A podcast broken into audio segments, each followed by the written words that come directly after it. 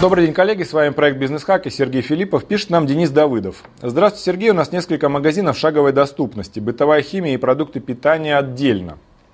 В городе с населением около 50 тысяч человек.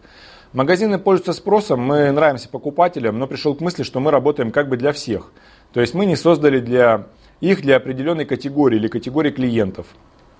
На первый взгляд наши магазины посещают весьма разношерстная компания, домохозяйки, бабушки, мужчины, иногда юноши и девушки, реже дети.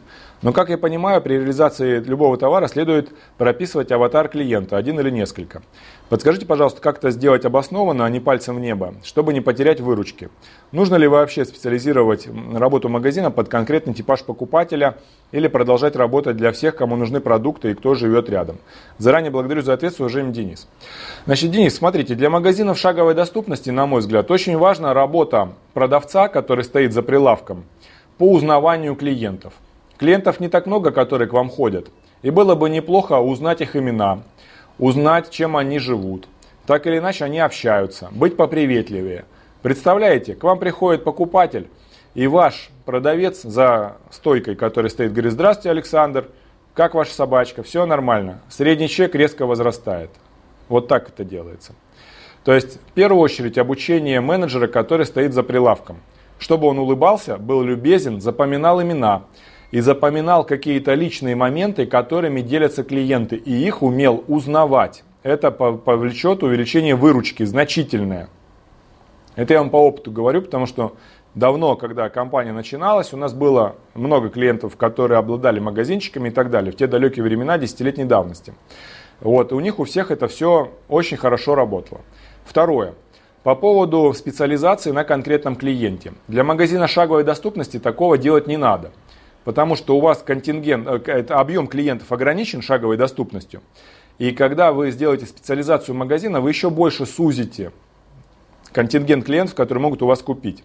Поэтому так не надо делать. Самое правильное это внутри магазина сделать секции для домохозяек, для мужчин, для бабушек. То есть возьмите 3-4 типа клиентов, наиболее частых, которые к вам ходят, и сделайте для них внутри магазина секционное деление – и очень легко эти клиенты будут ориентироваться в товаре, который они хотят. Обязательно рядом ставьте кросс-продукты.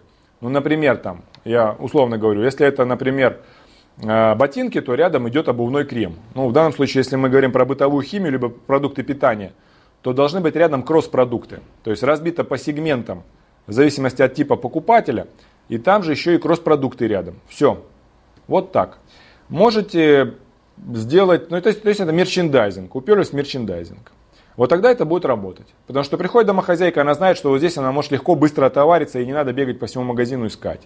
Приходит там мужчина в возрасте, например, там, одинокий, он знает, где быстро, легко отовариться, там, в какой части магазина, что лежит, то, что ему наибольше всего надо. И он не создает эту, эту вот большую толкучку, суету, хождение по магазину и так далее. В одном месте все купил. Там же еще и кросс-продукты будут, которые они тоже берут параллельно. То есть, покупая что-то одно, хочется что-то другое, оно лежит рядом. И третий момент.